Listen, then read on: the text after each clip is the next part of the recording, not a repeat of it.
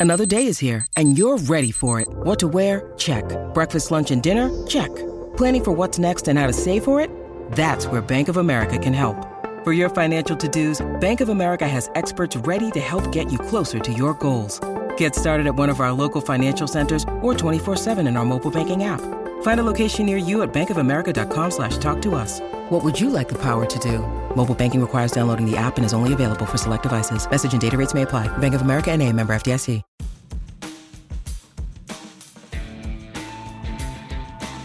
Good morning, everyone, and welcome to the latest edition of the Football Digest. And it's been another eventful week, especially in the Premier League, which has seen the top spot passed around like a hot potato. I think we had three different leaders of the Premier League last night in a few hours, so crazy as ever. Um, but Liverpool have not had that pleasure, unfortunately. They have dropped down to fourth. So, what is going on with the champions and Jurgen Klopp? And what about Frank Lampard at Chelsea? Five defeats in eight games has piled immense pressure on the Blues legend. So, is he close to getting the sack, or will Roman Abramovich give him more time? And what about Dean Smith last night's rage at Man City after a controversial win for Pep Guardiola's men as they charge on? Are they the title favourites now? Many people think they are. And there's another contra- um, another bumper weekend of FA Cup action. Crossy, you'll be pleased to. Uh, hey, I love the FA Cup. So we'll discuss that later in the program. So welcome, guys. Morning. Thanks for joining us. We must start with Frank and Chelsea and the situation there. Andy, um, do you think Lampard's close to getting the sack? If you were Roman Abramovich, would you would you sack him or would you would you give him more time? Um, if I was Roman Abramovich, no, I wouldn't sack him um, personally um, right now. Uh, is he going to get the sack? I think the mood music is um, very, very familiar to all our ears, isn't it? That you know now it seems to have changed slightly, even in Frank's most staunch um, supporters um, in the media are, are, are, basically running with the story that Frank has a couple more games really to to to turn things around. But the top four finish is is um, is essential. So it, you just sense that just beginning to to alter the vibes coming out. So as I say, we've heard these vibes. I'm sorry, we, we've felt these vibes and heard this music. Um, I would suggest probably a minimum of 10 times, probably more, 10, 11 times since Roman Abramovich took ownership of the club. So it's all too familiar. From my point of view, you know, I think, and I've been the first to point out that, that, that Lampard in his in his brief time as manager has been um, has been overly praised, overly acclaimed. Um, you know, he, he wasn't the it, it, wasn't the miracle that people seem to suggest it was last season. They got into the Champions League. It wasn't an absolutely world beating job at Derby. And it wasn't the sensational start of the season that, that everyone seemed to paint it out. He did get I, into an FA Cup final, didn't he? I, he? he? did get into an FA Cup final, absolutely sure. You know, the, the season before, you know, he also managed to um, concede a basically a record number of goals, 50 odd goals, scraped into a Champions League place and has conceded goals again this season. You, you know, his record uh, as a Chelsea manager is pro- under Abramovich is probably, well, it's worse than Andre Villas-Boas' record. You know, it's, it's down there. You know, listen, I've been the first to point that out, but what I'm coming around to say is that for me, it, it, is that if you can't if you can't give someone like Frank Lampard a little bit more time at Chelsea, then then then who can you give it to? I mean, really, you, are talking about one of the greatest ever players, a, a, a player who has this, an ex-player who has this club very much at heart. Surely, surely you can give him a full season, a second full season, in the same way that Manchester United are giving Solskjaer these two years. Surely, is it what's the worst thing that can happen? You don't qualify for the Champions League for, for a year. Well, you know that that you know it, it's not the be all and the end all know, Liverpool have shown that over the last few seasons. Um, I would say, if I was the owner, I would say to him, "Listen, you've got to, you you have got until the end of the season, you know, so you don't need to look like you look under so much pressure. I've never seen a manager look as under much pressure as Frank does. I would give him a bit of time. You know, I find it I find it hilarious some of the things that are coming out. Uh, we, we, might, you know, about this idea that they might um, look for a German manager because you know a couple of their high profile signings aren't hitting the mark are Germans. Well, I mean, I mean, what was their first clue that they were German when they signed them? You know, I mean, it's it's just it's it's it's, silly, and I just think he deserves a little bit more time for basically. And yes, it's probably an, an element of sentiment to it, but for what he's been to that club and what he means to that club, can you imagine sacking Frank Lampard in the next couple of weeks, and that's it. Then that's him and Chelsea. You know, a relationship that you know was just you know sensational and, and, and soured. So, so personally, it, in answer to your question, is he under pressure? Is he on the verge of being sacked? I suspect that if he doesn't turn things around very quickly, then he will. Um, do I think he should stay? Yes, I do. I think he should be given to the end of the season. John, Dunny touched on it. He's obviously got legendary status at Chelsea because he had a, an amazing career. Will that afford him more time when it comes to Abramovich considering what to do? And if so, is that privilege right? Should he does he does should he earn that extra time because of what he's achieved as a player? Do you know what, Jeremy? I think it probably earns him more time, it should do, with the fans. Just because I think that basically fans love a story, I think, about a club legend then coming back. It's the end of the fairy tale, really. It's about you know what you achieved as a player. Solskjaer, you know, United. That that's what they want to see. Let's see if that can happen. You know, Mikel Arteta for a lesser extent to Arsenal, perhaps. You know, Lampard is an absolute god as a player at Chelsea, mm. and yet, fun enough, you only have to look on social media and and listen. Um, I'm not always one for you know just taking the barometer from social media because I think the match going fan is a better guide. But at the moment, we don't have that, and I do think out there as a result, you know, possibly. Um, I, I, do think we, we're into kind of you know shark infested waters for him really because the, the mm. supporter base, the fan base is really split on him, and that surprises me. But it genuinely is, and that that worries me. It worries me nearly as much as his, you know, some of his stuff in press conferences. Listen, I'll be perfectly honest. Dan, Dan, yeah, Danny's given me a shot across the bows there before we even started, didn't we? Friends in the media. Uh, listen, I'm, I, you know, I'm, I'm founder member and, and secretary and, and chairman of, of, of, Frank. Yeah, absolutely, of the Frank Lampard fan club, and and I think it would be absolutely shocking mistake and and disgraceful if they got rid of him. In what I see uh, as his first real sticky spell. Let's have it right. Last first season, bad run, isn't it? Yeah, absolutely. And uh, listen, you know, I get all that with Dunny about scraping in the Champions League. Yeah, it's not a bad achievement, bearing in mind he started the season with people tipping him for mid-table because of the transfer ban on the back of Eden Hazard, their best player, being sold to Real Madrid. I thought what he did last season didn't get enough praise let alone any sort of form of criticism. I think that's laughable, frankly. And now this season, you know, managers turn it around very, very quickly, as Arteta's done at Arsenal. Solskjaer was odds on for the sack in November. It's top of the table now. You do, but no one has, has betted four wins in a row. You get four wins in a row, and I guarantee you that Chelsea will be back in the top four. That's how it works in this crazy season. So I just think that, listen, Lampard is expected to make top four, I think that basic that'll be the barometer. While that's I think still within sight and distance, they'll stick with him. Obviously, Luton in the FA Cup, I don't think he can pr- probably afford an upset. Otherwise, then it really gets toxic. But I just, you know, I think that you've got to be realistic about where we are. Lampard does worry me a bit about some of his stuff in press conferences, admitting that he's worried I'm not sure that's a great message. You know, that single quote there would, would stand out to an owner, I think. I didn't like his pre match stuff before Leicester, for example, you know, sort of saying we haven't got the sort of maybe the experience or the pedigree. Well, Timo Werner cost 50 million quid. He's a regular German international who played in the Champions League for Red Bull. Uh, oh, sorry, RB Leipzig. And so, you know, Havertz looks a good player. He hasn't got the best out of him yet, but it was a huge signing. So, there's please don't get me wrong. I'm not. I'm not saying that this season has been faultless from his point of view. But credit in the bank. Well, Lampard arrived and at his press conference, he said, I've got no credit in the bank. That'll last five minutes. And sure enough, it's gone already. I, but I just feel that he's done enough in his career. And I feel that Chelsea would be crazy to make this decision now or anytime soon. Give him a bit of time. Because to replace him with someone like Thomas Tuchel, who frankly touts himself around for any sort of job, but always seems to come up short at the big clubs. It would just be madness, madness. Mark, you watch a lot of Chelsea. What what do you what's your take on it? Is Lampard being let down by certain players like Crossy mentioned, obviously Havertz and Werner, who wasn't even in the starting lineup in the midweek defeat to Leicester, and they were well beaten at Leicester. You've got to say, um, is is he being let down, or is he making poor decisions? Is it a combination of both? Some people think the job might might might be too big for him. It may have come too soon for him in his managerial career.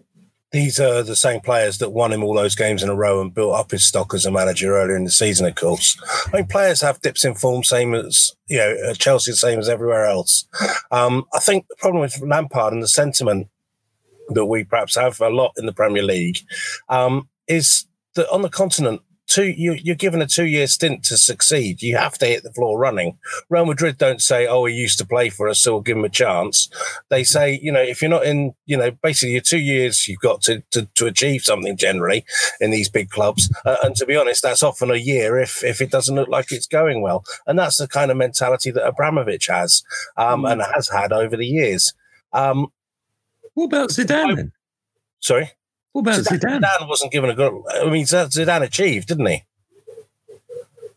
From the start, from the get go, uh, listen, I'd be the first, first, to agree with you about Zidane and what Zidane has achieved, but there seems to be this ongoing, constant debate about Zidane's future and whether Zidane is any good on the back of however many Champions Didn't do himself any favours last night, did he? No, well, however many Champions Leagues you won. I mean, it's just you know, I'm sorry, well, yeah, perhaps the wrong you know. day to, to be. Yeah, I mean, but generally, he's he's you know, he's won major trophies, which Frank, you know, for all that finishing qualifying for the Champions League is seen as the, the thing Zidane has to win it, you know, that and, and he has done. Um, that's the difference. I mean, why, why would Abramovich restrict himself to the best manager who used to play for Chelsea? You know, he's looking broader than this. He doesn't have that sentiment. And Frank Lampard has to show that he's worth that role. Um, forget all those times he laced his boots for the club. He's got to show that he's a good enough manager in his second job to be the Chelsea manager, which is a club that wants to win the Premier League and wants to win the um, Champions League again uh, because of this renewed interest that Abramovich seems to have. That's that's the problem he's got. He could have sailed through when Abramovich doesn't seem that interested on a on a bubble of um, sort of goodwill and everything else. But now it's, it's push time. Abramovich has majorly invested again, and he wants a manager there who can achieve results quickly. You don't pay lots of money to get eventual success. You do it to make a change now. And if Lampard doesn't live up to those expectations and seems mm. to be falling short of those expectations, there's going to be no sympathy for him just because he was a club legend, which, you know, I think is a shame. But that's not the way Abramovich sees it. Mm. And to be fair, he's got a lot more say on the matter than I do. Yeah, I, I think that you know. Uh, I, I, agree to a certain extent, but we're, we're only talking about two seasons. You know, we're talking about the actual here now. Should he go now? Should he be sacked now? Should he be sacked if they don't win? You know, next couple of games in the Premier League. I think that's that's the issue. Mm-hmm. My issue would be a halfway house situation where, where he is told that you know he's got till the end of the season. As Jeremy said, you know, he did reach the cup final last year. He did get them into the Champions League, albeit um, squeakily. Um, they are in the Champions League knockout stages, having had a very good group stage in, in a very t- um, difficult section. They are in the Champions League knockout stages, albeit you know probably second favourites against uh, Atletico Madrid. Um, they are in the FA Cup fourth round, um, so you know th- there is chances of winning things. You know, and no, they're not going to win the Premier League. I don't think they will win the Premier League. But again, as John says, you know, three or four results on the spin could certainly alter the mood. I'm just arguing for the end of the season. I'm not arguing that Frank, because of sentiment, should be some sort of indulge long term in the way that other managers haven't been at Chelsea. I also think, you know, I, I, think it's such a tough job. You know, I was looking at the football last night and I was thinking, you know, you know, some people say that, you know, the Frank Lampard doesn't know. One of the issues is he doesn't know what his best team is. Um, and I think that can be true in, in, in days of rotation of a lot of managers, although you would say probably Klopp knows exactly what his best team is. And the fact that he hasn't been able to field it this season is, is why they're not doing as well as they were last season. But I, I digress. But, but, but, when we were talking about, well, Frank doesn't know what his best team is and players in and out, you know, I'm looking at football around the league and I'm, I'm, I'm wondering whether actually they know what he knows what his best squad is. Because to me, I look at Loftus Cheek last night and I look at earlier performances this season of, of Ross Barkley at Villa.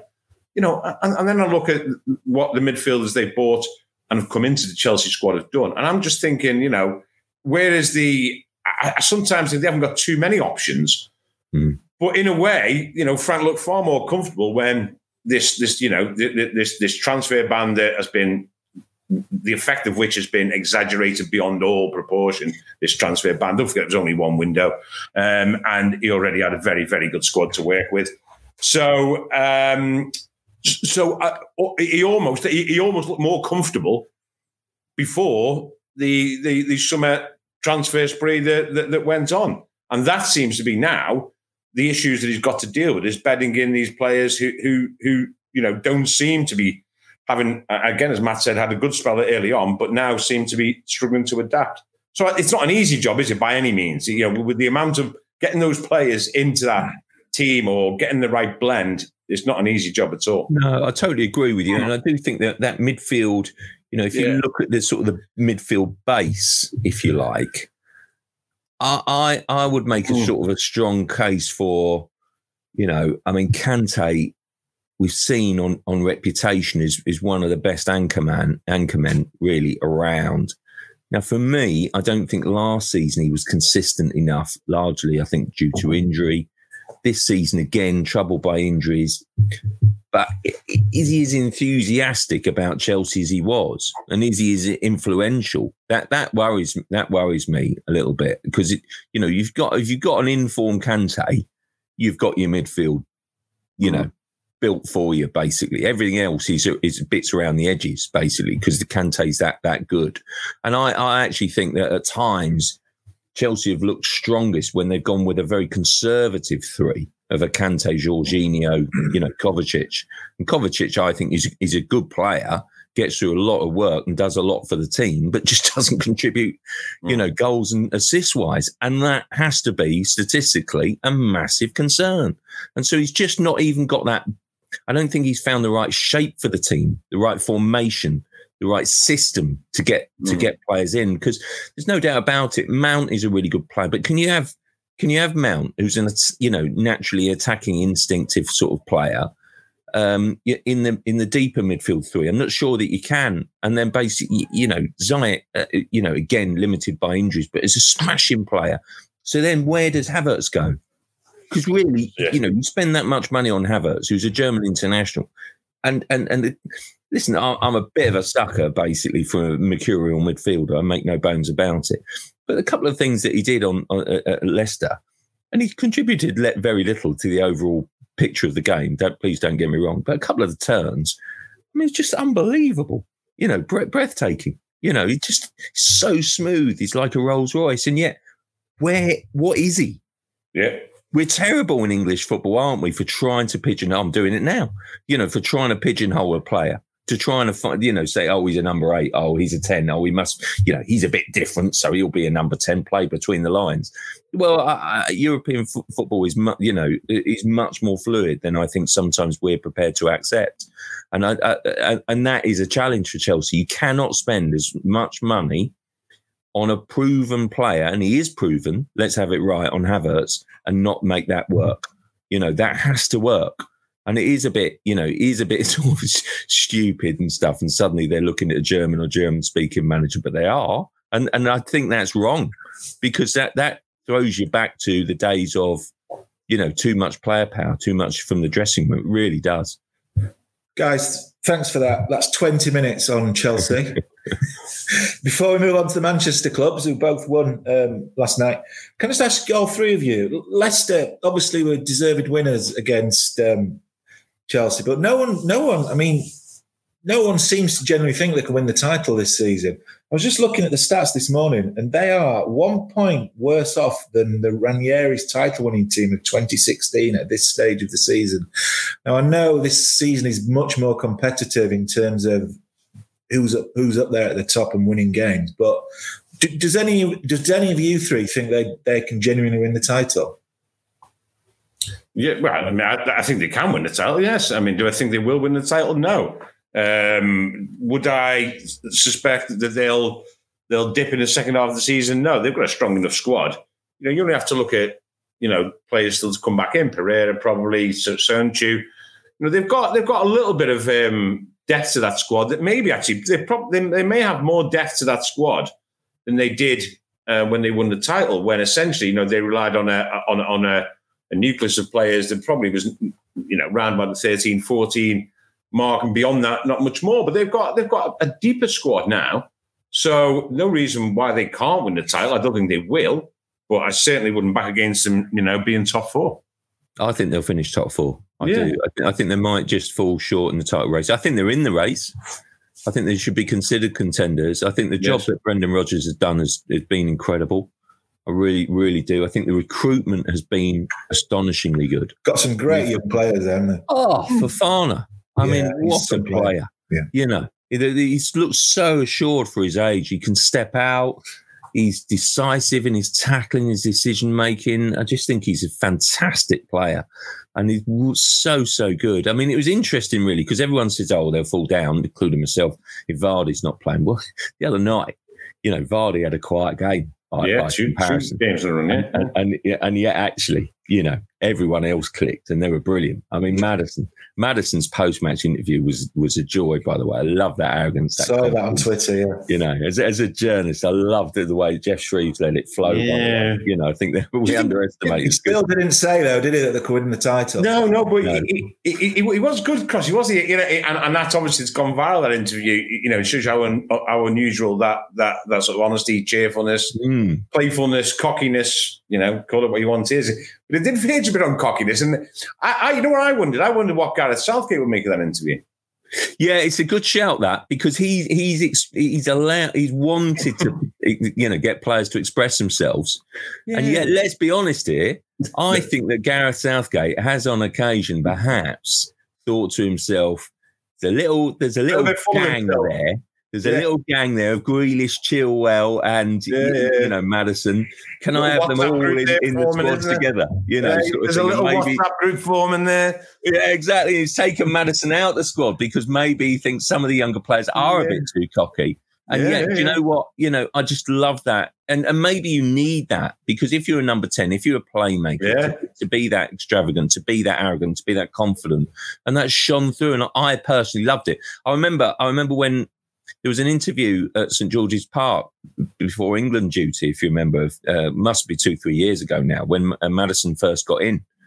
And a few of us, I mean, I was in on it, and a few of us came away thinking, "Blimey, it's a bit too much there. You're a bit too much. You've just been out on loan at Aberdeen, you know. Yeah, yeah, yeah, yeah. You know, so dismissive of that of that time in a in a way Yeah. and sort of thing, really. And you thought, oh, you know, needs maybe a bit more humility. But you know what? I just think with time, love it. Yeah, no, no, I- I- love it. I, I think I mean we digress a little, but I, think it's fascinating. You know, I mean, and there's there's a lad he, he scores and he goes.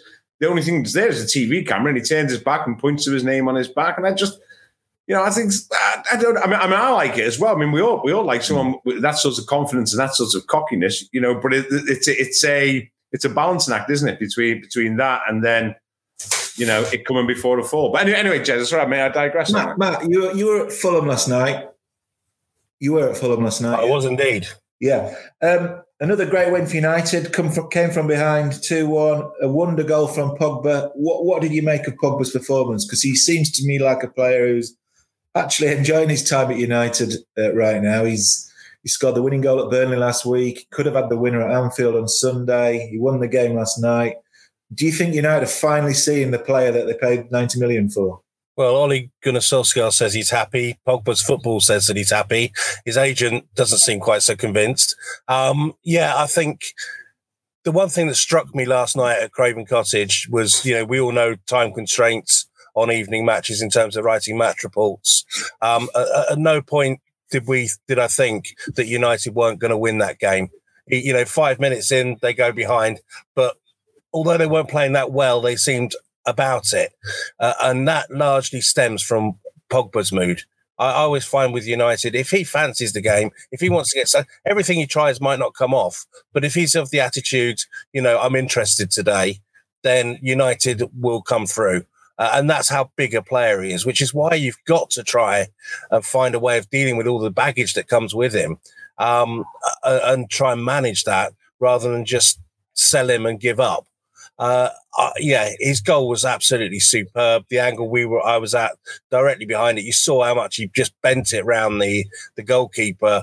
Um, uh, it's an incredible talent that he's got just to do that from nowhere. Um, but but it was his well, it was his the way he covered the pitch, the way he you know ran and did the hard work as well.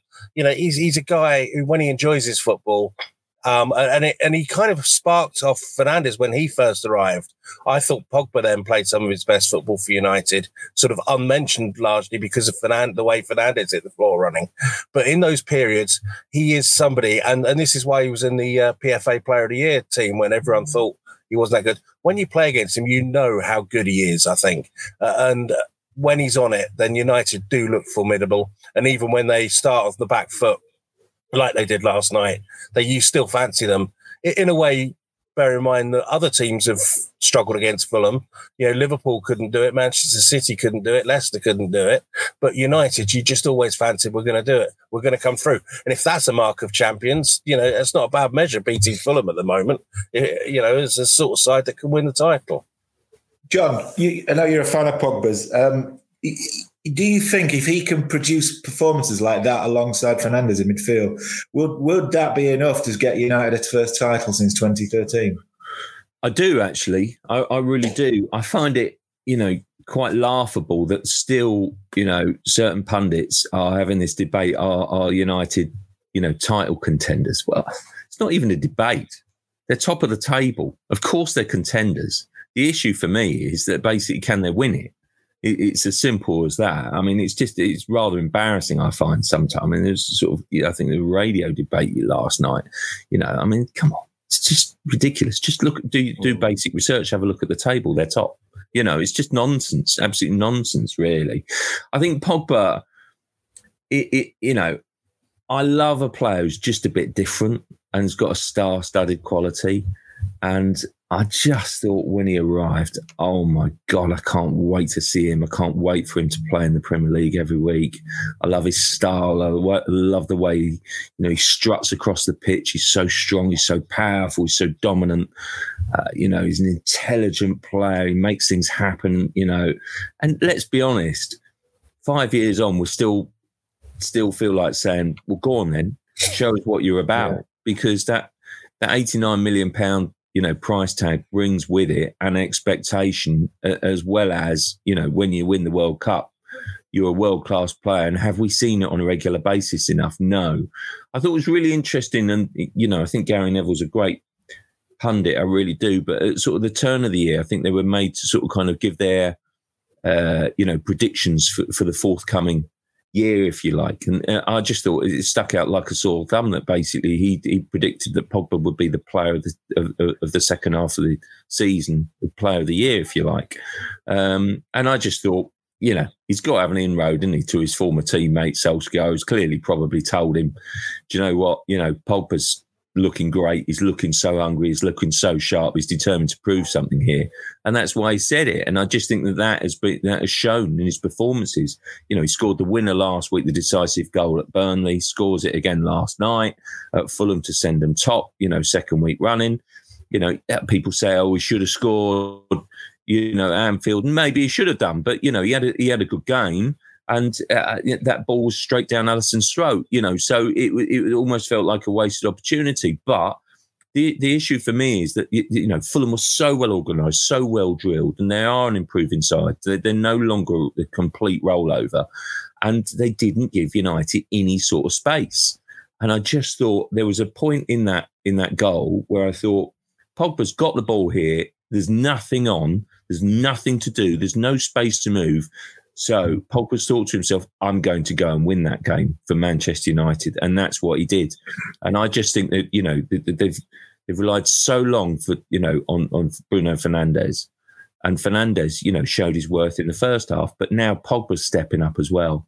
And I just think with that sort of quality, I just think United are banging this title race, and you can't possibly say that they can't win it. You cannot. You, have almost the debate should be is why can't United win it rather than why can they? Do you think, sorry, yeah. Jeremy, do you think that United could win the title if Pogba's not in that mood? No. I mean, that's why the question mark's there, surely. It's whether it's all down to Pogba, isn't it? There's no guarantee mm. he's going to be in that mood in you know tomorrow, let alone May. I think no, it's, total agreement with you. If Pogba's firing for the next, like, like you say, is the player of the second half of the season, then I think it's going to be difficult for anyone to topple Manchester United.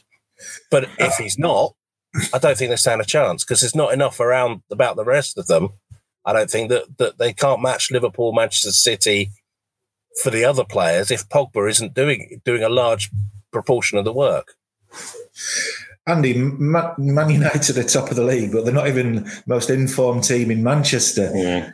Uh, I was at City last night. They reeled off another win, um, a sixth straight Premier League win. Um, they're 16 unbeaten now, and in those 16 games in all competitions, they've only conceded three goals. Mm. That's a remarkable defensive record. Is that the sort of record that pretty much wins you a title?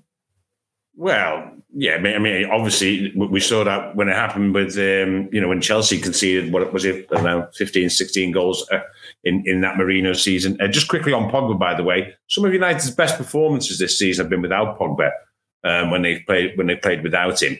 The goal last night, for what it's worth, it was a great goal. But you know, I actually thought the Fulham should have closed him down. I thought they saw it go on his left foot and actually gave him almost invited him to shoot from there. I can't remember the Fulham twenty three should have closed him down in that situation, and he swung with his wrong foot and scored. I'm not saying it, it wasn't a great goal, but I do think the Fulham were the architects of their own downfall a little bit on that goal. If you watch it back again closely, they did actually stand off him, knowing it was on his left foot, and, and perhaps thinking, well, we're better off defending deeper here because he's not going to hit it with his left foot.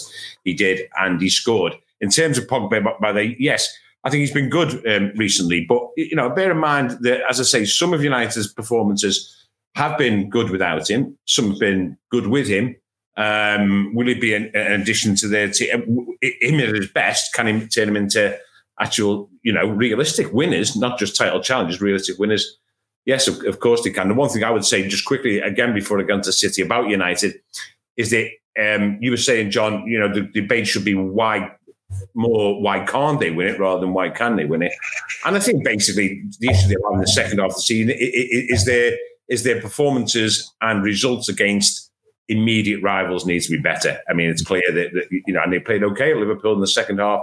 It's clear that you know against Liverpool, against City, against Spurs, um, against Chelsea, you know, um, even against Arsenal, if we talk the big six, you know, they haven't been good enough this season, and that needs to change. But but back to the City defending. I mean, it, it is ironic, isn't it? It's, it's ironic that, that you know the only way City could defend for and brilliantly defended for two or three seasons was by attacking, and that's the way they defended. You know, it was basically it didn't matter how many midfielders he played because they had the ball all the time and they scored loads of goals, hundred goals in a season. It didn't really matter how they defended, did it? But now it does matter. It does matter because the goals at the top end aren't coming as freely as as they were. And he's come across, he's stumbled across maybe this partnership in Stones and Dias. that is just, you know, that just looks. You only have to look at the interaction between the two. You know, um, they they they appear to be allowed to hug in these COVID days, and, and, they do so regularly when they keep a clean sheet, which is almost every game now. And they're clearly developing understanding. It's an old old chestnut that that titles are are are won on the foundation, or can be won on the foundation of centre back pairings. And we immediately think Ferdinand Vidic and Terry and Carvalho. Um, I'm going way back, um, obviously, to other combinations in the past. Um, again, that's not the only way it can be won, and City have shown that. But it's certainly the way they're, they're, they're challenging this time. And you know what, what, what with that, it's not just Dias and um, Stones, but the combination with the goalkeeper. And although the fullbacks have been changing a little bit, you tend to think that going forward, the back four will be probably Cancelo will maybe become the right back, uh, ahead maybe of Walker um, and Zinchenko the left back, and then they'll have a back five that are that are, are, are, pretty solid. But don't forget, also we've all, all been there this season thinking, well, why is he playing? Obviously, he hasn't recently, but why is he playing Rodri and Gundogan in there? It just seems a little bit negative, and that took a toll on City's potency, you know, which was incredible for the last three seasons. But what it has done, and you know, in the mentality, is that it's made them a very difficult side to score against, and and, and the stats are, are becoming I mean, they're becoming remarkable defensive stats, aren't they? You mentioned Rodri. He turned out to be City's secret weapon last night, John. The game was overshadowed by a, a, controversial, to say the least, incident that when City went ahead uh, in the 79th minute through a great goal, as it turned out, but it, the build up to it was rather odd and left um, Villa boss Dean Smith in an absolute rage, which saw him get sent off by John Moss, the referee. Talk us through it and talk us through what what what can you make sense of a scenario like that? Because the goal stood because it's because it was legal by the letter of the law, but the general opinion seems to be that that law is absolutely farcical and needs changing.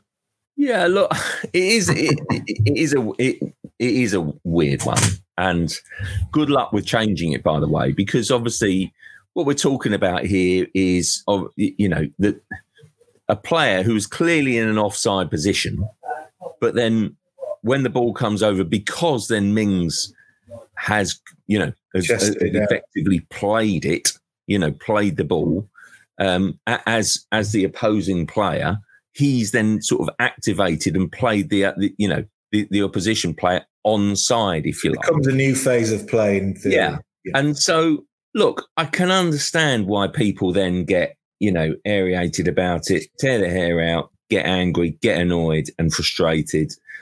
But let me let me spin it another way for you. Is that basically if, for example, Bernardo Silva is, you know, is coming back from an, you know, you know, an attack basically. They've just cleared a corner. He's the last man back. He, you know, jaunts lazily back towards the centre circle, if you like, and sort of kind of Villa clear it. Everyone's out. Bernardo Silva feeling a bit hard done by, trudges back. Ball springs to to, to Mings. Uh, Mings basically doesn't look and suddenly plays it back to Emilio Martinez in his in, in his goal. Then you know suddenly hasn't seen Bernardo Silva there and plays it straight to him then no one would be quibbling about that goal. And everyone would be saying, oh my God, what has Mings done there? We wouldn't, you know, Dean Smith would only be surely complaining about his defensive frailty from Mings. And it's the same. And I just think you basically have to relay it. We were talking before we came on air, saying, oh, you know, Andy was saying, oh, we've got to adapt the, the, the law. And, and maybe we have, you know, to say somehow that you, you know, sort of kind of, you know, to differentiate between a a challenge, which is obviously what Mings was going to, you know, going through last night, as compared to a, yeah. you know, a mistake of a pass back. But good luck with that, because yeah. that is exactly where we get into all sorts of pain and yeah. all sorts of issues with, you know, with with with you know splitting it and sort of kind of when we get into Absolutely. suddenly that that grey area of of trying to you know of, of referees trying to call it is a world of pain. Uh, well, depend. Just just quickly, I, you're exactly right, John. Because because what the reason why it was so so unusual last night is because it was so so obvious. It yeah. was so obvious how far Rodri was offside, yards and yards and yards, and he walks back and does that. But then, what do you do then? You are now, if you introduce that rule that you can't do that, then every player who's offside and beyond the defender cannot then re-enter play in, in a different phase. So, mm. what if Rodri had been half a yard behind Mings? and then tackled him from an offside position. Would we hmm. all have been sat here this morning saying that's the most pathetic decision? It looked daft because he was a mile offside. He was an absolute mile offside, and he walks back and takes the ball off him. That's why I looked after. Once but you say now, once you say now, if you can't re-enter play, you, mm. if you can't join in with the phase when it's from an offside position, you are now having VAR checking. Okay, what if what if you're the toe offside again? Mm. What if you are the toe offside? What if you are an armpit offside? It's still the same. Armpit, toe, a country mile as Rodri was. What difference will it make? I just don't know how you're going. I hmm, don't know how I you're going to fit it. I mm. really don't. I don't know if I don't know if there is a solution. I, I would say not. I tell yeah. you what is interesting for me is that basically I think if you even in layman's terms, I mean, listen, I, I, I am someone who prides myself on trying to know the laws and trying to, to, to get to understand it, to go to to briefings and so on. I was surprised that that basically that you know a lot of the Villa contingent, for example, didn't didn't appreciate the complexities of the law. Doesn't that and, you know, Rio Ferdinand, Rio Ferdinand goes on a rant about kind of you know players not understanding it, and you know on BT. I mean, I've only seen this on social media as at Craven Cottage, and then sort of obviously seen the goal, obviously in retrospect. And I've only seen though what Rio Ferdinand said on BT on social media, if I'm honest. But you know, Rio Ferdinand is basically saying, well, none of the none of the players know the you know are clear on the rules. Do you realise how daft that statement is? Because then basically you're saying that uh, you know incredibly well paid professionals, you know, at the peak of their game, at the peak of their powers, enter a field of play without knowing the laws of the game. I just find it Where- It's where- below the though. Cross. Where, where does that? What does that tell you about where we're at with with the rules of the game? VAR, you know, the Well, I think, offside it's- rules I of think that's easy to say that. I do, but I just think know them. Know, ev- know every single detail. Dean Smith genuinely said, I- "I'm flabbergasted. I can't. I don't know why that goal was allowed to stand." And he's a manager. But he's not, you know, he's probably not in his angry state. I think in the if he was a, you know, if he was, you know, uh, he could see it from a from a cold position of of being calm.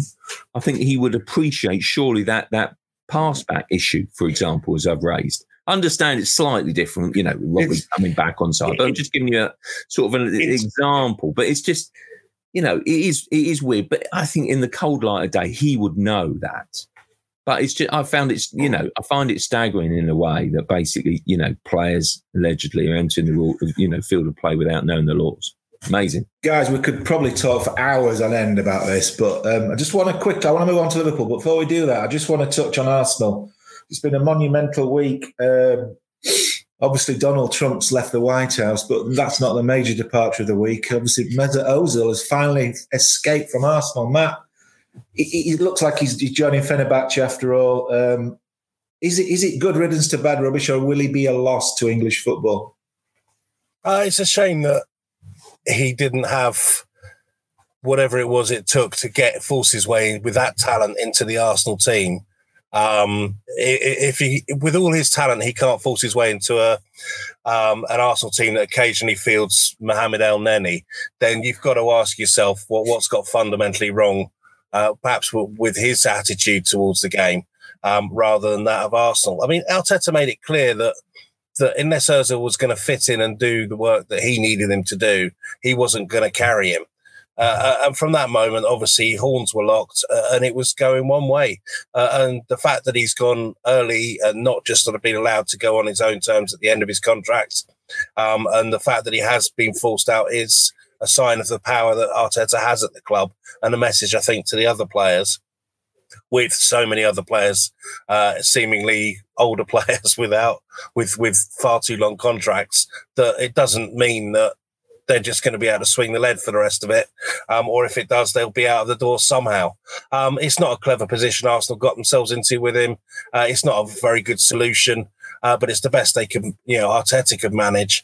Uh, and I, think the, the, the blessing for him now is he doesn't have to deal with questions about him. Um, and he can allow the other young players that he does have faith in to try and, I mean, Smith Rowe was superb the other night. Um, yeah, he's no Mesut Ozil. Let's let's not get carried away. But but with his energy and with with Saka also helping him, yeah, with the fluidity of the team, you know, uh, uh, Ozil wasn't missed. Let's put it that way. And uh, and I think in a different way they'll counteract his amazing abilities, uh, and Ozil will go and have a lovely time in Istanbul. Andy, I had to chuckle Hmm. to myself the other day when I saw Arteta asked about uh, Ozil leaving, and he described him as a very special player. Yeah. I had to, I'm thinking to myself, well, if it's not special, mate, surely deserves a squad number. I mean, he was Yeah. totally, totally ostracised in the last 12 months. I found it a really, really bizarre and sad situation. It's I just, yeah. what, what's your final take Well, on it? it, it's still it, it's funny should say it, it's still the, the one thing now it's done you know and, and everyone can move on the one thing will still be you know still you- i can ask someone and i still don't know exactly what went on we still don't know exactly what was was the one thing that actually caused the terminal breakdown of that relationship what was it you, you know i mean i mean what what exactly was it what did he do or what didn't he do um, to cause such a, you know, I mean, it's very unusual for someone to be ostracized like that in such an emphatic fashion. It ends up with him taking the money and going off to Istanbul. So I'd love to know actually what actually happened. Um, in terms of how can he say he's a special player and then whatever. Well, listen, Jose Mourinho thought he was a very, very, very special player. Probably still does. He thought he was a very special player when he had him at Real Madrid. And when asked, you know, well, he wouldn't sign him again in the Premier League. You know, he, he, he says well, he's a very, very special player, but wouldn't, but wouldn't sign him for any of his teams um, that he's managed in the Premier League. And there's a reason for that because he doesn't think he suits the Premier League. And maybe that's what Arteta's saying. You can be a very, very special player, but basically, if, if your manager thinks that you are not robust enough mentally or physically for the demands of the Premier League, then you can be as special as you want. You're not much used to him. And I think essentially that's what happened with Arteta. It's a real shame. You mentioned those young players. I saw Arsenal were outstanding when I saw them last live at West Bromwich Albion. Again, that same combination, Smith Rowe for Saka, one of the best goals I've seen this season, albeit against West Brom. And yes, I agree with Matt when he says, yes, move on without him. This is an exciting time for these young players. A little bit of me thought, you know what, how, what an experience it would be for those type of players to be playing with a Mesut Ozil at his prime. Imagine Ozil and his vision, his class, what would help them. And that's why I'm amazed at, well, I'm intrigued at how catastrophic it must have been to basically deny the team that opportunity to blend Ozil with very exciting players like Smith Rowe and Saka. Crossy, just quickly, Arsenal mm. up to the giddy heights of 10th in the table. what um, do you think they've overcome that really, really tough spell under Arteta? And do, do you think they'll push on now and maybe what, what's a realistic ambition? Oh, listen, I, I still think they might be able to push for Europe. And I think that basically, you know, if they could maybe push for Europe, then that would be a good season. I, listen, I, you know, there's all sorts of things with Özil, isn't there? I still don't think there's one issue in particular mm. that sort of kind of forced him out. I actually respect what he did in many ways about the sort of kind of the pay cut issue. Didn't want to take that, you know, because it's you know it's his money and does he fit into the style that sort of thing. But I have to say that one thing that really stands out more than anything else is that basically when you've got an experienced German international World Cup winner you know, and someone also a big character like a Sokratis, and then you know that those guys not even registered in the squad. You know, it, it, I, I, don't care how superhuman you are and what good professionals you are. If you're in the dressing room, it, not even registered to play, that makes that dressing room really difficult to manage, and it's very, very difficult. And and you know, I just feel that now Arteta has you know been able to prune the squad a bit. Maybe they can do a sort of a loan signing, and then all of a sudden that dressing room becomes a better place. It's bound to, and you know, and even before the summer, and by the summer, I think he's then able to you know stamp his own authority, bring in his own players. I think the the longer term outlook is so much brighter, is so much better, and I think that maybe they've got an outside chance of a European place, but longer term I just think that basically Arteta has now got a nice clutch of players. You know, let's see how Luiz and, and, and Willian react to, to, this latest challenge. Because I tell you what, Saka and Smith Rowe, that that those combos, beautiful. What an exciting time, you know, for two academy produced youngsters, and the, the others have got to rise to the occasion. And so I, I, you know, I think brighter days ahead, and that should be a lesson. I think in how quickly things can turn, but also a lesson in just how important unity and togetherness is in a dressing room. Matt, Liverpool face a huge game at home to Burnley tonight. They're um, in the middle of a mini crisis, shall we say? Is that fair? They've got four games without a win. They've not scored more alarmingly. They've not scored a goal for three games, which is unheard of in recent times for Liverpool. We used to score goals for fun. Um, what what what what worries you most about Liverpool? I mean, the they've dropped down to fourth in the table. I know that can change very rapidly, as we've spoken about this before. But what what are they missing? What do you, do you sense that they just lost that sparkle? Uh, yeah, to be honest, that's exactly what what's probably become you know gone missing, uh, and, and that's where I think Klopp in particular has to to find that sparkle again. Liverpool have done so well on the back of his exuberant energy um, he's pushed that team and, and, he's he's lifted that team and he's got them to the incredible heights that, that they've achieved over the last couple of seasons. Um, but you can only hear that message so often without, you know, it's amazing every time we hear it, we get glimpses and we think he's wonderful. But these guys are listening to the same voice every day. Uh, and then that's got to, to wear after a time. That's why managers tend to survive two or three seasons, uh, and it's exceptional managers who go on beyond that. Now, Klopp's obviously been there a lot longer than that, but but having really performed, you've only got to not lose a one or two percent, uh, and suddenly you are instead of you know scoring every week, you're, you're, struggling and you're fourth. That's what all the other teams around them are finding. So I, I think somehow Klopp's got to find a way of reinvigorating them uh, in a slightly different way, fi- finding fresh energy. Uh, and the problem is, it's been effectively the same team for those two years, um, uh, and and he, he just needs to change something up or do something uh, to to unlock a new burst of energy. And, and then the players are still there; they'll come out of their rut. Um, you know, they're tired anyway because of the season. They've got excuses they can make. They just need to be told to you know lift it out of it, say, "Come on, we can go again." Uh, and I, I, think Klopp has the ability to to do that as a manager, uh, which is you know how he's got so far into the game. Donny, last week he played Henderson uh, at centre back, uh, and he did admirably, admirably well. I have to say. Yeah, yeah, yeah. But obviously, when you're playing at, playing him at centre back, you, are losing his abilities in midfield and his his influence. And um, if Klopp doesn't sign someone in his, a centre back in this window, do you think that's basically kissing goodbye to the title? I don't think it's kissing goodbye to the title. I think it, it, it will make it a whole lot more difficult um, than it originally was. You know, I don't think you can underestimate. I mean, we, we talk about them maybe losing the sparkle, but you know they, they've they, they've lost you know three centre, well two centre halves, you know, and you know Matip's been injured now and again. Gomez obviously injured, Van Dijk's um, obviously out, um, and and you can't underestimate what an impact that's had. You know, they've also had other injuries. Don't forget, you know, Jota's been injured, Thiago has been injured. You know, so they have suffered. You know, when we talk about United, for example, you know, United have been relatively unscathed in terms of serious injuries. Liverpool have suffered with injuries. There's no getting away from that, and that and that has affected them.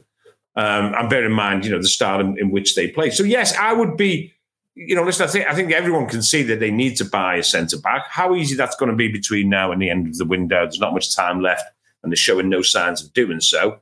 I'm not sure. I, I personally don't think he will in the end. Now, I, I, I can't see it. Um, if they don't, will it will it make it impossible? No. Will it make it more difficult? Absolutely, it'll make it more difficult. You know, but but again, I would not rule I would not rule them out at all. Who would? Um, yes, they're going through a little bit of a lull, but then if you've been on the form that that, that say attacking triumvirate has been on for the best part of three seasons, Firmino, Salah, and Mane, then you are allowed a dip for a couple of weeks. You are allowed a blip in form. You are allowed a game when everything got a couple of games when you know things don't go quite right for you, and that's just you know that's just what's happening at the moment. As Klopp, as Klopp said yesterday, you know this isn't a catastrophe. You know this really isn't a catastrophe. Arguably, for long periods of time, they were the better team against Manchester United. In the games that they that they drew against um, West Brom and and Fulham, you know, arguably they were the better side clearly in both of those games, and maybe you know had the chances to win, and things went a little bit against them. So you know, they, are allowed this. You know, it can't go on for much longer. They obviously need to win tonight. You would have thought, um, but I, I, it, it's, it's very very early for people to start panicking about Liverpool. Crossing the yeah, report. They've been beaten at home for three, for, you know, for nearly four years now. The fact we're discussing it as a, crisis as a, there's a mini crisis. Just yeah. just shows you how the, yeah. how high they've set the standards in it over the last couple of years. Oh, absolutely. Crossy, can I just ask you as well? Mm. There was some um, reports earlier in the week in the papers about Mo Salah, the issue with his contract at Liverpool. Some suggestion that he want, you know, the deal's got to be right for him. Obviously, he's holding him to mm. ransom a bit. He's 28. He's won everything there is to win pretty much at Liverpool. If you were at Liverpool would you would you give in and pay him what he wants because it's gonna, probably going to be his last big deal at his age, or would you say, you know, you know what, we're not we're not we're not doing that? And they've, they've done this in the past. You know, they've sold big name players, especially strikers. They've not been afraid to let them go. What what what would your stance be if you were Liverpool's owners? I, I listen. I think Liverpool run their run their club so well, and I think they run it to a to a discipline and they, they refuse to budge. Um, you know, they've got this issue now with Wijnaldum, haven't they? That basically is really becoming a little bit toxic in that, you know, once you enter that final year and indeed enter that final six months, it's so hard to, to, to do a deal from that point because basically, you know, they can demand more and more because they know that they'll get that level as a free agent in the summer. So I guess Liverpool, the last thing they want to do is kind of get into a situation where they are, you know, into a, uh, uh, an issue with with Salah that basically into a period of time when he's running his contract down, and and the issue is that basically, you know, and I. I, I think they've Salah's got to be realistic about this, basically, uh, because no player can be irreplaceable And I think that, that that front three has been so good for, for Liverpool, and they're a dynamic. They work together. Do you, You think know, this will be the last season we see those three together? Possibly, because I think that Jota's given a snapshot of basically coming into the team and showing that you can arguably move on. Firmino is sometimes an underloved, underappreciated part of that. I mean, he's such an unselfish, hardworking player. He's the glue in it that keeps those three Oh, together. amazing. And and then Mane. Mane is just beautiful as a player. It must be a dream. You know, he works so hard. He produces so much. And I just think, you know what? If if if I'm Liverpool, I'm going. If Salah, you know, basically holds us to ransom, we'll go. Okay, you know, time to move on. You know, we'll look elsewhere. Because I do think they're in this also this wonderful position whereby, by the way, I, I actually think that Liverpool will still be still be champions at the end of the season. I think they'll come through this, and uh, uh, you know it'll be it'll be a hard hard running, but I think they'll get it done. But I just feel that as if you know Liverpool can turn around and say, "Go on, then. If you go to Barcelona or, or Real Madrid, what what's your career fade and die?" Because that's what will happen. Liverpool have given him this. You know, it's not a one way street here; it's a two way thing. You know, Salah came back, and everyone was saying in in England in the Premier League, "So what?" You know, they've signed a bit of a Chelsea reject here. You know, basically, we're not sure about him. Liverpool have made him a world class player. And it's that platform, it's that opportunity to work with Klopp, it's that it's that team that has made him a world class player. And if Salah can't see that, then you know I'd be ever so surprised. I'm sure he can to a degree, and I'm sure that basically they'll come to some sort of arrangement. It's a bit of posturing because he'll never have it so good. He will never have it so good as he has at Liverpool at the moment, and he shouldn't. He should respect that. And I think that basically Liverpool can turn around and say, well, actually, if you're not going to sign, we'll, we'll we'll look to move on. And I think that basic Jota perhaps provides an insight that actually that can be done because what an inspirational signing he has been, by the way, because no one would have thought that he'd have that such an impact. But that shows you the strength of the team at Liverpool. Just Just quickly- remember, just sorry, going back on that, if Mo Salah's too big for the club, uh, remember that Liverpool sold Ian Rush, and that was arguably the making of their greatest ever side. Um, You know, no player's too big. If they can sell Ian Rush, they can sell Mo Salah, no problem. Matt, just quickly, because I want to talk about the FA Cup. Steve Bruce, he's he's gone nine games without a win now. They're right in the relegation mire again, Newcastle. Is he is he close to the sack? What's your gut feeling about that? Uh, he doesn't seem to be because Mike Ashley seems to support him, and he's for all the noise that's around the place at the moment. His voice is the only one that matters. Um, if Steve Bruce were to lose his job, another manager will come in. He wouldn't be able to play expansive football with the resources that they've got without losing every week. Um, and fairly soon, the Newcastle fans would get uh, disenchanted again. The big problem at Newcastle and the and the big uh, split between what the fans' expectations are and what the club can actually achieve is Mike Ashley. And, and all the time he's in control, you know, you could just put a different manager to have a pop at, and some will be slightly more popular than others. But but effectively, if you they want to stay in the Premier League, it's going to have to be fairly functional football with the um, with the resources they've got, or they could try and do something a bit bigger uh, and risk being relegated back to the Championship. Um, you know, nine win, nine games without a win isn't particularly clever, but but you know, Steve Bruce is a good manager, and I can't really see another manager coming in uh, and achieving much different. You know, and, and they will have bad spells, and they will have, like Steve Bruce did, uh, some good spells. Uh, you know, it's it's what it is basically, and the whole problem for 13 years now has been Mike Ashley. Andy, do you think that um, when you look at the big picture at Newcastle, the ownership, the lack of investment, Mike Ashley has done as you just said, do you think that Mike Ashley thinks if I sack Steve Bruce, what standard of manager am I? Am I limited in the stand, level of manager I can attract to St James's Park, despite it being a huge club in terms of its following and history and all that? It depends how much he pays, doesn't it? I mean, you, know, listen, there, there, will, there will be no shortage of applicants for the Newcastle United job if Steve Bruce um, gets the sack from Mike Ashley. Make no mistake about that. There's probably no shortage of applicants for it right now while Steve Bruce is in a job. you, know, despite what um, I had Mark Hughes on the radio on Saturday saying, you know, it's not, it, there's a code of honor amongst managers that you don't go after yeah, right. a job that's already occupied. And I'm, I'm honestly, I, I, nearly went off the M1 onto the M6. I swear if that violently when I, when I heard that. I sorry, sorry. What? Anyway, so yes, I'm sure there's a long list of people wanting the, the Newcastle United job now. You know, huge fan base. You don't, you know, let's face it, they are now so disillusion that fan base. If you go in there and you provide a semblance of entertaining football, a semblance of a good run of results, then then then you, you are deified before you know it.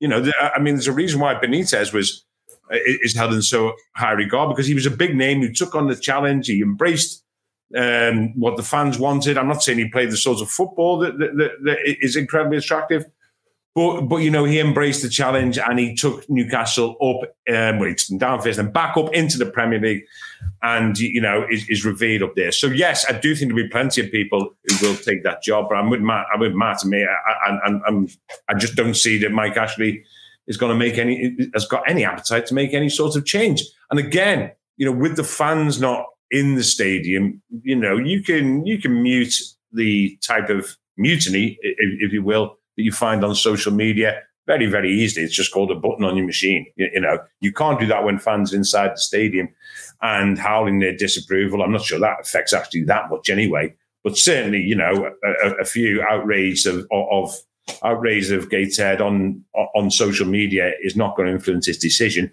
And as long as he thinks that Newcastle can tread fairly sterile water in the Premier League with Steve Bruce at, at the helm, he'll carry on.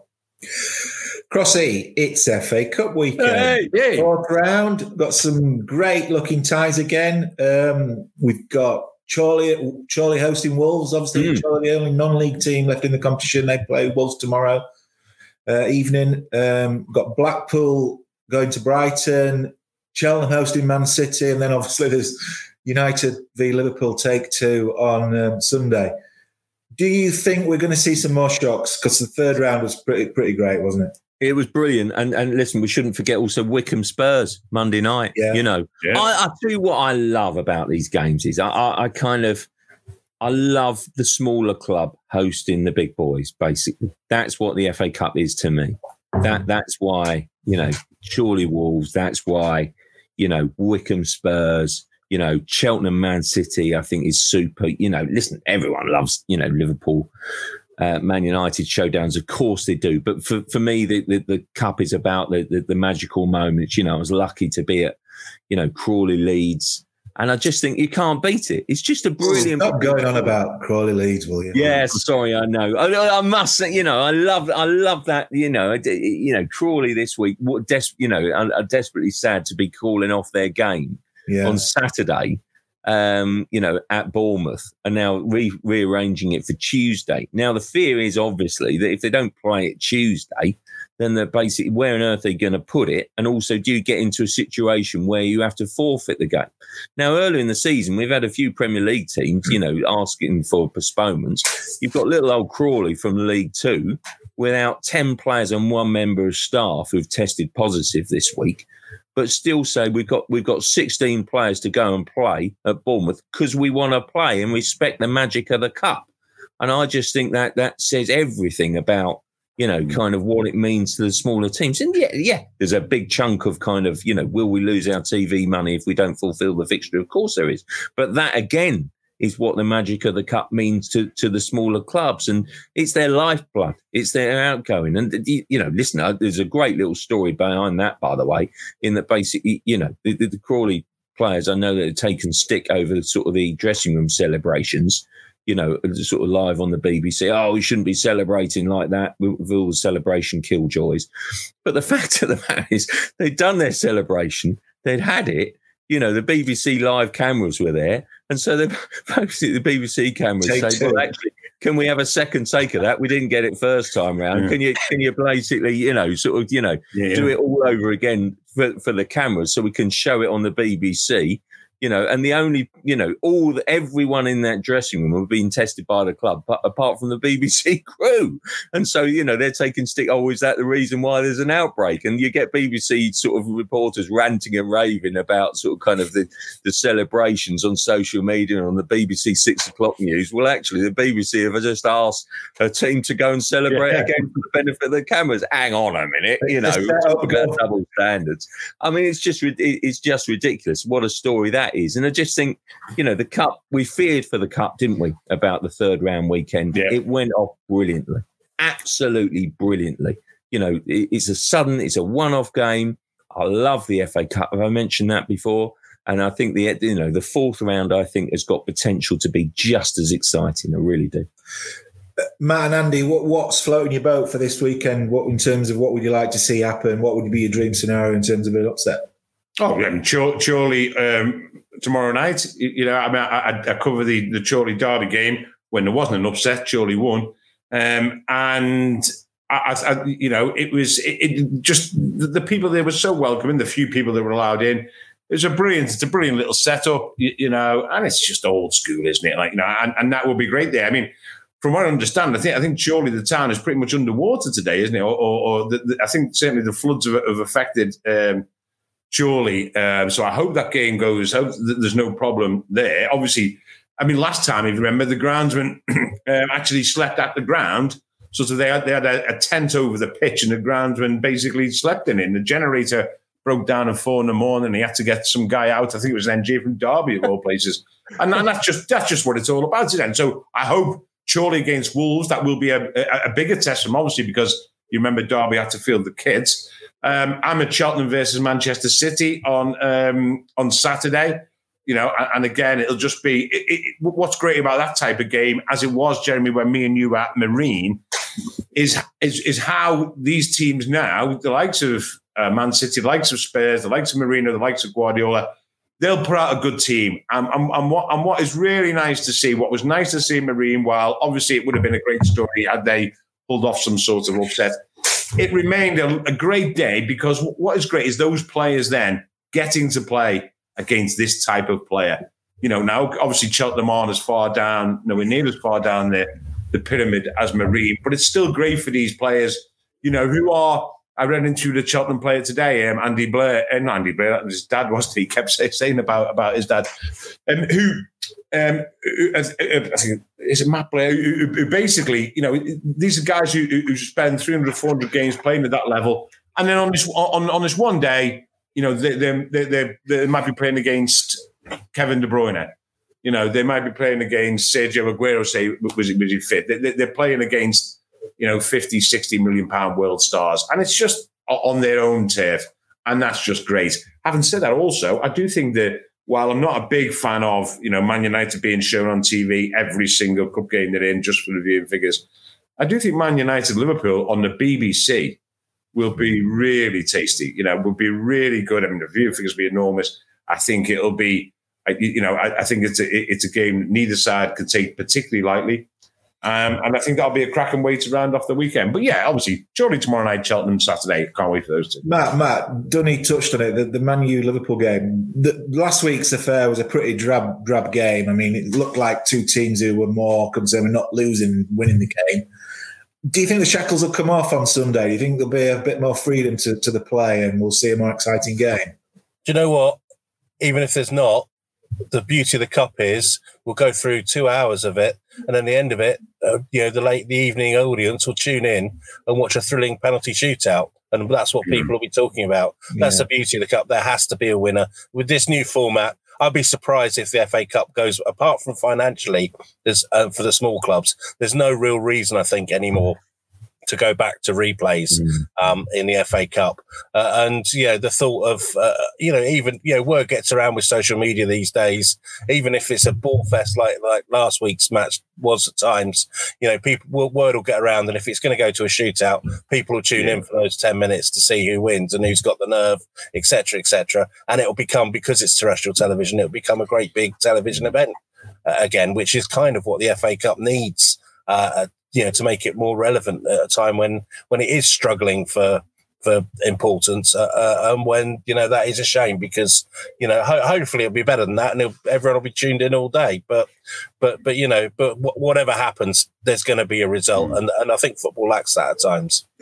Just before we finish, quickly, I just want to ask all three: what what's the craziest goal you've ever seen, either live or as a fan or a journalist? Because there was a, a the um, Newport County goalkeeper Tom King scored with a clearing kick this week in a League Two game against Cheltenham.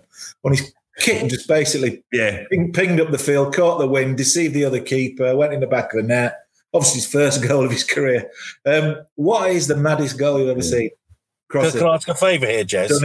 Can I go before mm-hmm. Andy because mm-hmm. he's probably seen the craziest goal ever, and then went out on the lash with a score after. yeah, you should mention that. But go on, I've got I, I his anecdotal stories every time, and I, I, might as well bother. To be honest, I'm not even going to come up with a, with the greatest goal uh, the craziest goal I saw. It's the craziest goal I didn't see or nearly. You're going to talk about the Scarborough afternoon at Scarborough. Not this Jimmy time. Oh, okay, sorry. Um, um, no, this is the uh, the when the lights went out at the um in the Carling Cup or whatever it was called that particular year semi final, Wigan against Arsenal.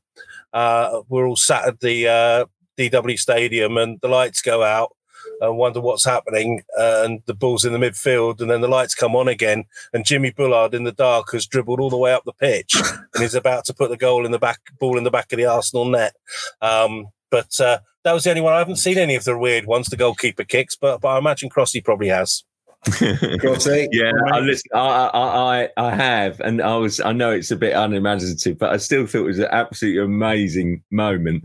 Uh, the Paul Robinson one, I think it was, uh, you know, what uh, twelve years ago now, when basically at White Hart Lane, just because you know I was going to go for one that I saw in the flesh, yeah. and Paul Robinson from a free kick. I mean, basically just whacked it up from the edge of his box, basically, and again it rather catches the wind and then gets a bounce and goes, you know, from one end of the pitch to the other and then bounces just in front of the Watford goalkeeper, Ben Foster, of all people, you know, a goalkeeping, England goalkeeping rival, make no mistake about it at the time. And then, then you know, bounces and sails over, over Foster and in, into the net. And the, you know, the scenes of sheer jubilation were just amazing, you know, between, you know, two England goalkeeping rivals, basically, and just the the, the, the, the remarkable nature of that. And I think, you know, Robbo speaks to us afterwards and sort of kind of, it's a great, great story, you know, absolutely brilliant, brilliant goal. And that was just the craziest goal in, in keeping with that, that madcap you know, clearance from the from the other keeper. And last but not least, not, not least, and, and I mean, variety, but the one that talk about seeing them live. This actually came. This was the result of a goalkeeper kicking it out. Now I was actually playing in the game, and it was it was it was Kenny Dalglish who scored the goal. Just to set the scene, you know. So I'm actually in the game. So we're playing against Kenny's team. Steve Miller, our, our old colleague, was in goal, and Steve Miller drop kicks the ball out as far as I've ever seen him drop kick it out. It was a magnificent drop kick clearance from Steve Miller inside um, the opposition half no less than Kenny Dalglish hits it on the volley inside his own half, back over Steve Miller's head in the goal. to make it, I think it was probably 8 0 then. Um, they finished 13 13 0. Just a bit of background this was a, a game that we organised um, on the Friday before Blackburn won the title with a draw at Anfield on the Sunday when United were down at West Ham, weren't they, or something?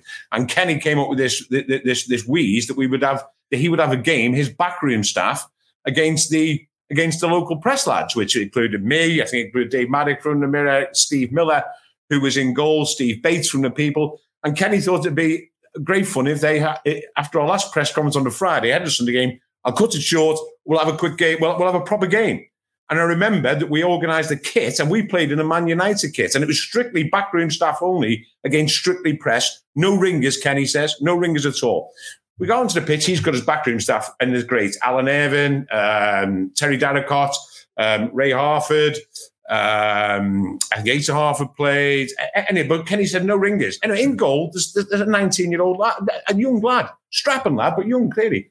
I said to Kenny, I thought he said no ringers. He says, oh, he says, I couldn't get the goalkeeping coach. He says he's injured. He says, so it, it's a kid out the um, kid out the, the, reserves. He says he's, you know, we'll give him a game. He says he's never going to make it. Anyway, first minute of the game, I've knocked the ball through to Steve Bates, who's clear on goal. The keeper comes out, bang, takes Batesy out, takes the ball out. Chance goes. Anyway, they go on, and Kenny scores that remarkable goal, one of the most bizarre goals I've seen. That's the point of the story. Anyway, it's one of three or four he scores. They win 13 0. I'm walking off the pitch at the end, and I said to Kenny, he said, Well, oh, what play done here? Yeah. I said, Well, might have been different. Beatty, you know, scored there when, when it was nil nil. I said it early on. Kenny, the way he does, just takes a step forward, looks at me, his eye. He said it would have been 13 1 and then just walks off. One of the most surreal goals, actually, the most bizarre goal I've actually scored, seen while working professionally is Dean Saunders' goal against Port Vale when he throws the ball against the back of the keeper. Oh, yeah. Can I quickly? Can I quickly just interject one? If we're going to tell our own our own no, our own matches yeah, stories, that's the most bizarre one I've seen. My own. Well, I know, I know. If we're going to go down that road, I've got to tell you my Robert Pires one. I mean, it's absolutely ridiculous. Absolutely. For years, we had a sort of very proud tradition of playing England press teams, and basically, you know, I have to say, I was sort of kind of when back in the day, it used to be sort of the rampaging right back when the sort of old age caught up with me, basically, and I was in goal. goal. Had, had me moments in goal, as I might have mentioned before. And yeah. then basically, we, we then played in when we were, I think it was in 2012 in, in, in the Euros, basically, when I think he was still on the books at Aston Villa. Um, but anyway, we, we, English press v the French press, I think, in, in somewhere or other. And um, uh, unbelievably, the French press, I guess they could legitimately say, because he's working as a TV pundit, got Robert Pires to play for for the French press. And as you can, I, far be it for me to say, but one of the one of my sort of kind of you know sort of uh, players that I should I looked up to over the years. Anyway, Robert, but uh, you know, there I am in goal for, for the England press team. Robert Pires clean through on goal, and then basically I'm thinking he's still, uh, as I say, on the books of Aston Villa, and then basically he's one on one with me up against me, and I somehow somehow managed to thwart him and basically make this block. the ball then dawdles behind me. Basically, I'm going then to sort of get up to try, to anxiously kind of clear the danger, having thwarted one of the Arsenal all-time great.